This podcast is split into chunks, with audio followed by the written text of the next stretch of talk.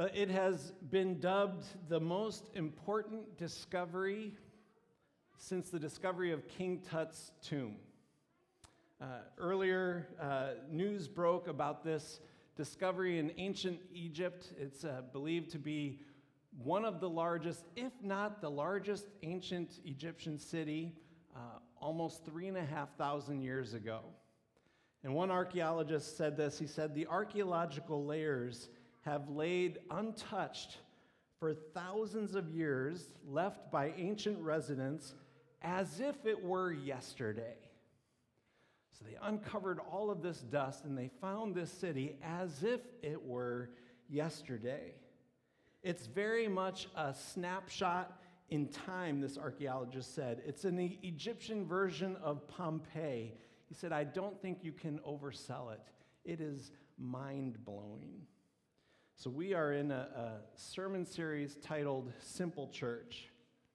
Buried under the dust now of almost 2,000 years, uh, in the pages of the book of Acts, we uncover a snapshot of the early church. It's a picture of the church as if it were just yesterday. And so when we look at the early church, especially in the book of Acts, certainly it's a much different time and it's a much different place. But there's a lot that we have in common. We worship the same God today that the early church worshiped 2,000 years ago. We serve the same risen Savior we're empowered by the same Holy Spirit. We have the same mission that they have. We grow as disciples through the same practices that they grew by. And we're confronted with a lot of the same challenges that the early church was confronted with. So, the, the snapshot of the early church that's seen in the, the book of Acts, I think, is remarkably simple. And, and it, it needs to be clarified what I mean by simple again. It, it does not mean easy. When we read about the early church, there was nothing easy about it. But what I mean by the, the word simple is that it was, the early church was concentrated and focused and clear about who they were and what it was that they were called to do. Now, that's not to say that the early church was perfect we wouldn't have much of our New Testament if the early church was perfect. A reason a lot of these letters were written to the early church is because things were, were going off the rails, and God used people to write letters to the early church to, to call them back. But one thing that I do observe is that they seemed laser focused on, on who they were called to be and what they were called to do.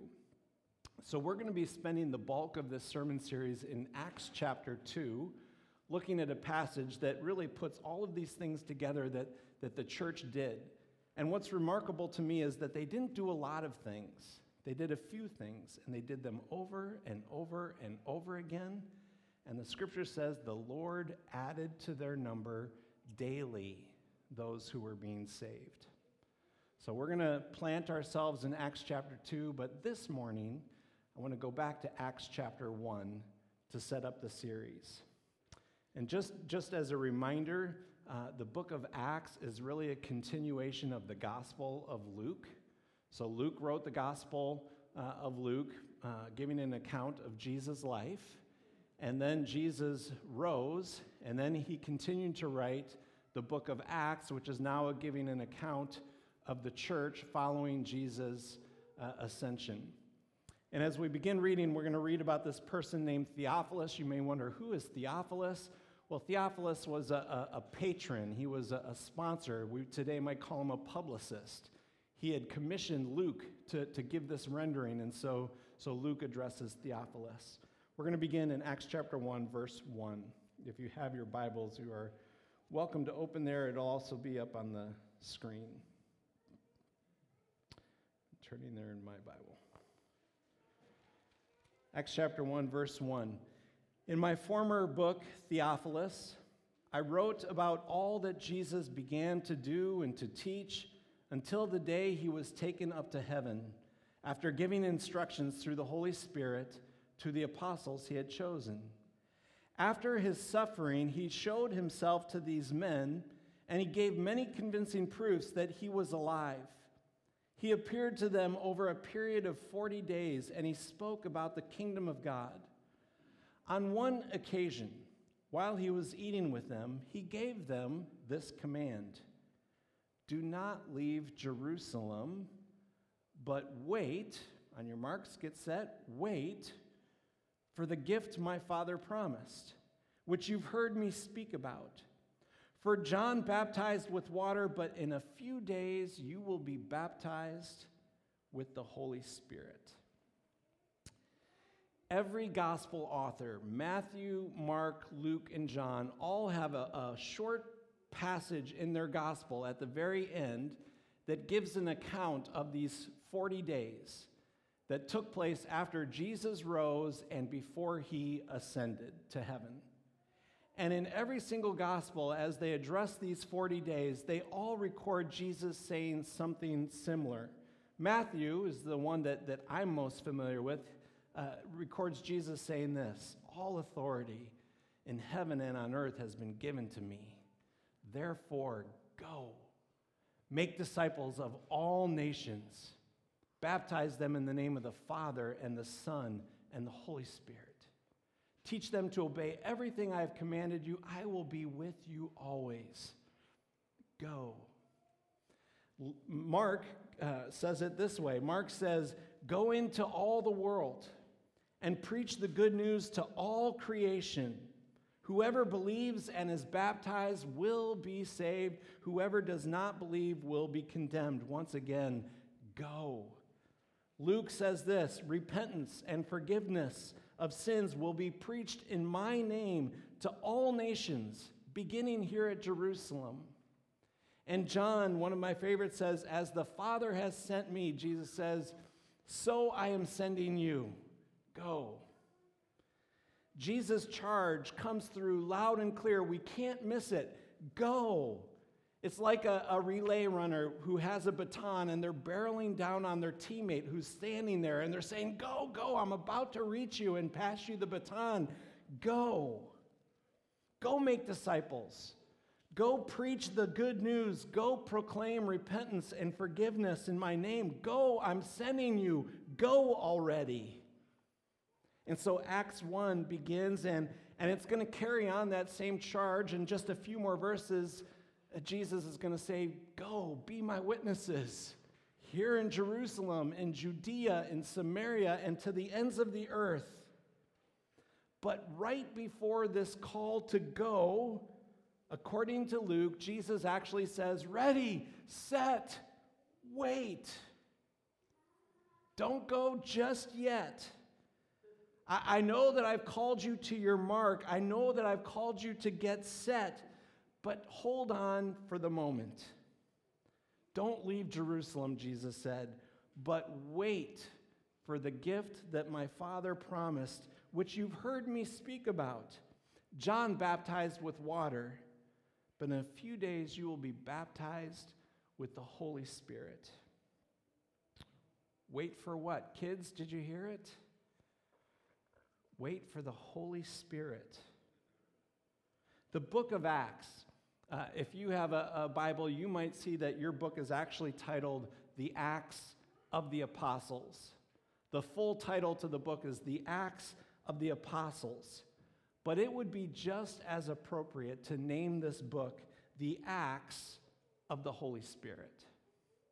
The primary actor in the book of Acts is not Peter, and it's not Paul and it's not Barnabas, and it's not Mark, and it's not any of the other disciples. The primary actor, the, the, the primary agent, the primary subject in the book of Acts is the Holy Spirit.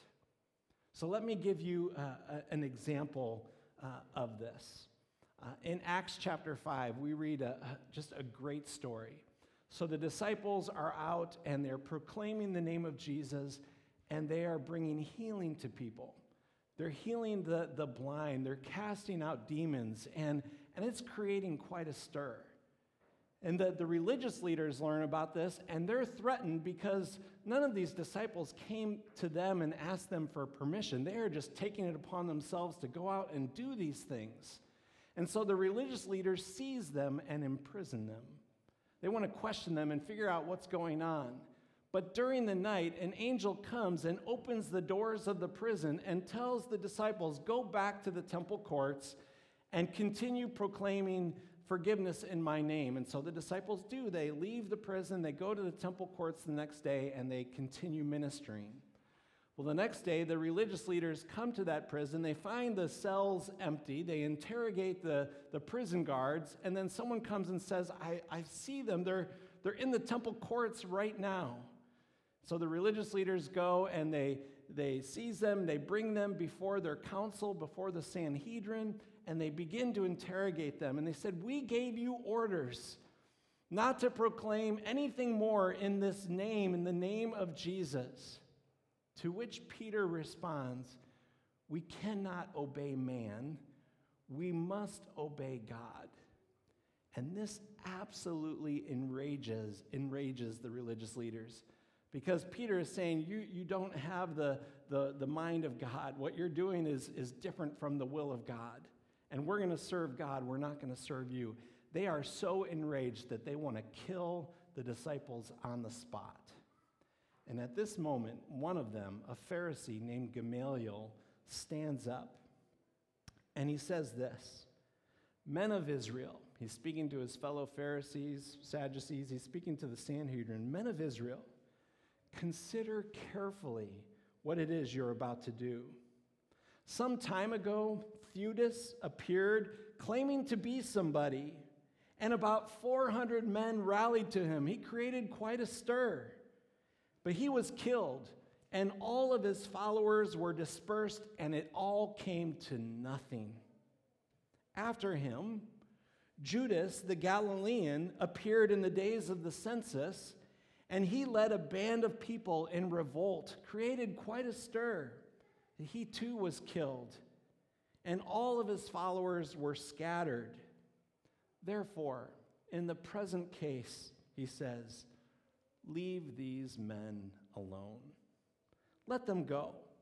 For if their purpose and activity is of human origin, it will fail just like all the others. They might create a little stir for a time, but eventually it will fail.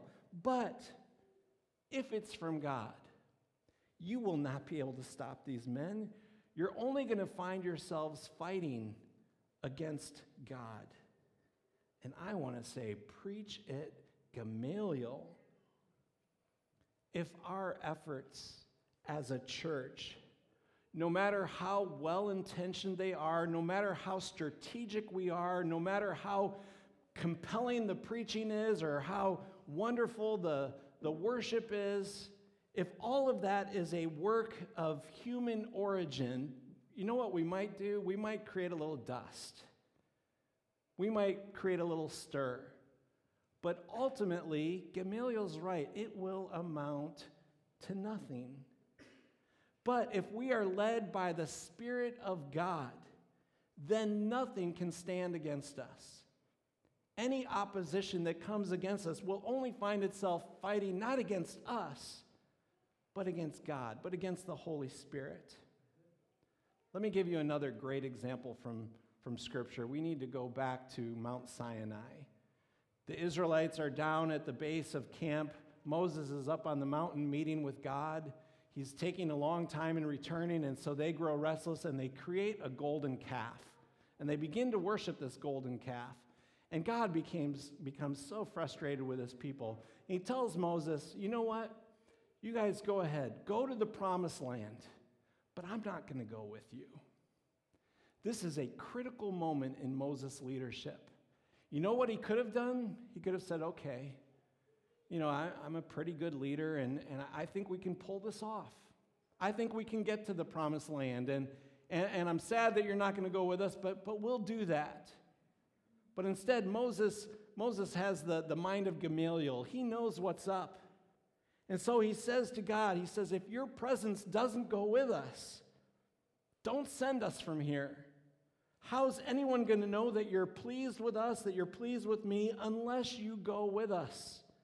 What else will distinguish us as your people from all the other people if you don't go with us. And the Lord says to Moses, I'm going to do everything that you ask because I'm pleased with you. Apart from the presence of God, apart from the Spirit of God, there is no promised land.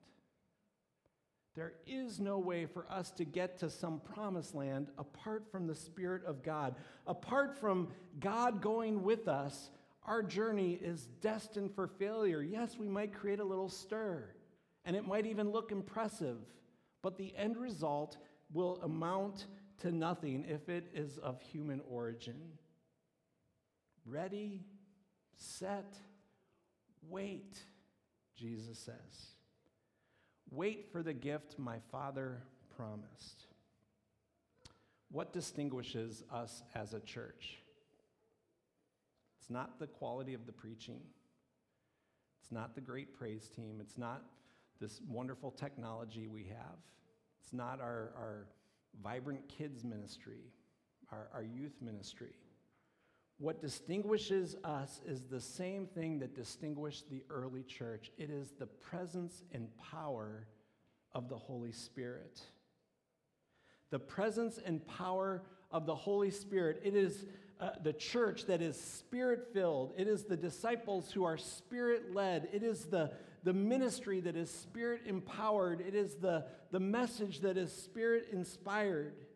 To try and do church apart from the Spirit is like trying to drive your car without fuel in the tank. It's like trying to hit a baseball without a bat. It's like trying to make orange juice without oranges, trying to write without words. I had a lot of fun coming up with these examples. It's futile. It's impossible to try and do church apart from the Spirit. But what I wonder is do we not do that sometimes? That we think we've got this? Like we can do this fairly well. We know the formula good preaching, great praise team, good kids' ministry, be engaging, have good coffee. That's important. Let's not forget that. And we think we can kind of do this church thing. The Spirit of God is not optional. So, the mission, let's talk about the mission. It is critical. I'm going to return to the story I shared last week about the teacher who talked to her students, who, who went to, to church on Easter, a classroom of 20 students in rural America. You think the majority of the hands would go up. One hand in 20 students. This is our world. These are our neighbors. The mission is absolutely critical, it is urgent. We must go. On your marks, get set, go. But Jesus says, before you go, wait. I know how urgent the mission is, but wait. Wait for what? Wait for the Holy Spirit.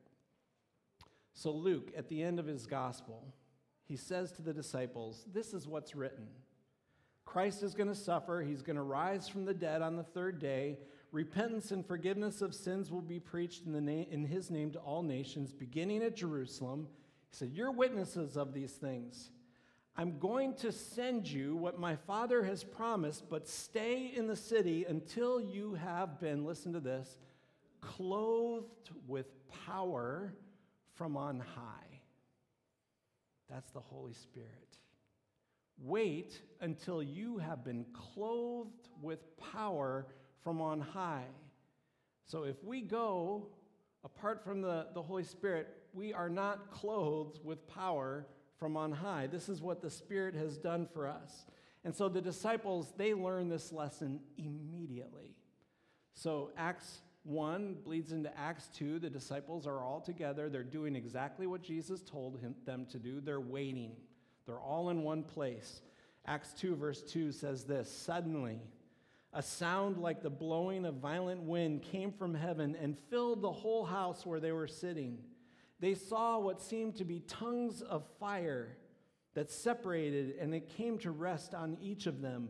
And all of them were filled with the Holy Spirit, and they began to speak in other tongues as the Spirit enabled them. The language of the disciples was likely Aramaic. So that's their, their native tongue. They probably knew some, some Greek in the same way that many of us know Spanish. You know, we, we know a bit of it. Maybe they knew some Hebrew, but Latin and Persian and Parthian and Coptic and Arabic, these were, were foreign languages to them that, like to us, would be Swahili. Like if we just started breaking out in Swahili today, you know something's up. There might be one person in here who knows Swahili. I kind of doubt it. Anyone know Swahili? I know a few words. Wana baraka. Wale waumbo. I have no idea what that means, but I know it's Swahili.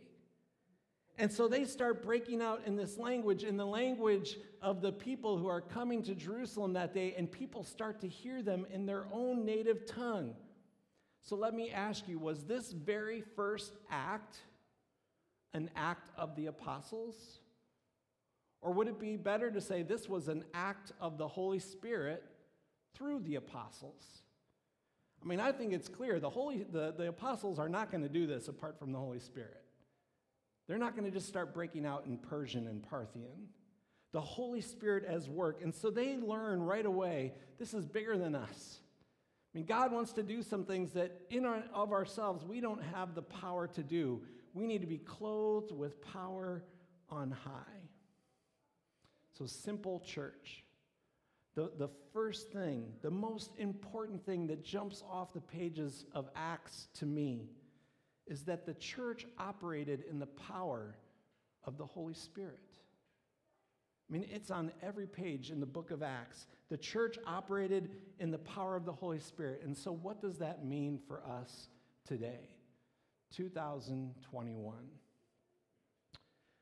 The temptation, I think, for us is to ask a question which I believe is the wrong question.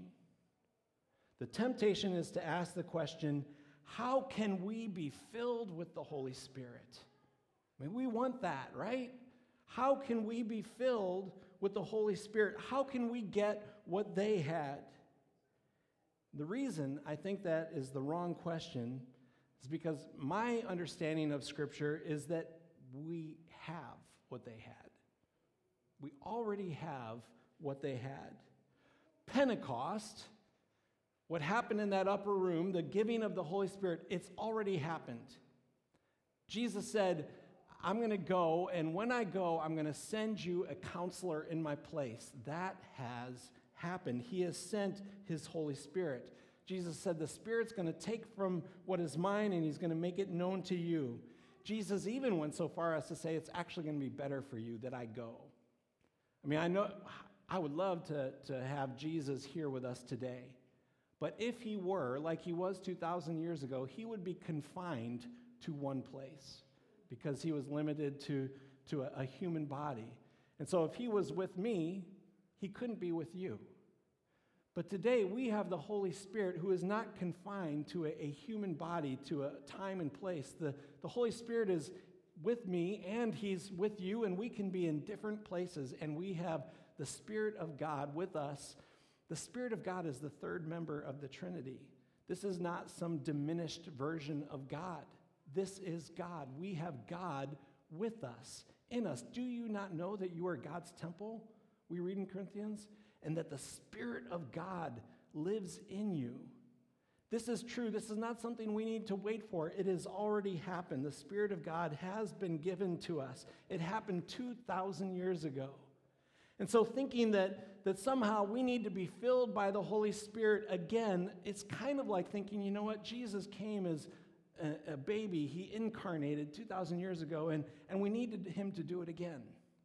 And he died 2,000 years ago, and we need him to do it again. And he rose 2,000 years ago, and we need him to do it again. The Holy Spirit has already come, he doesn't need to come again.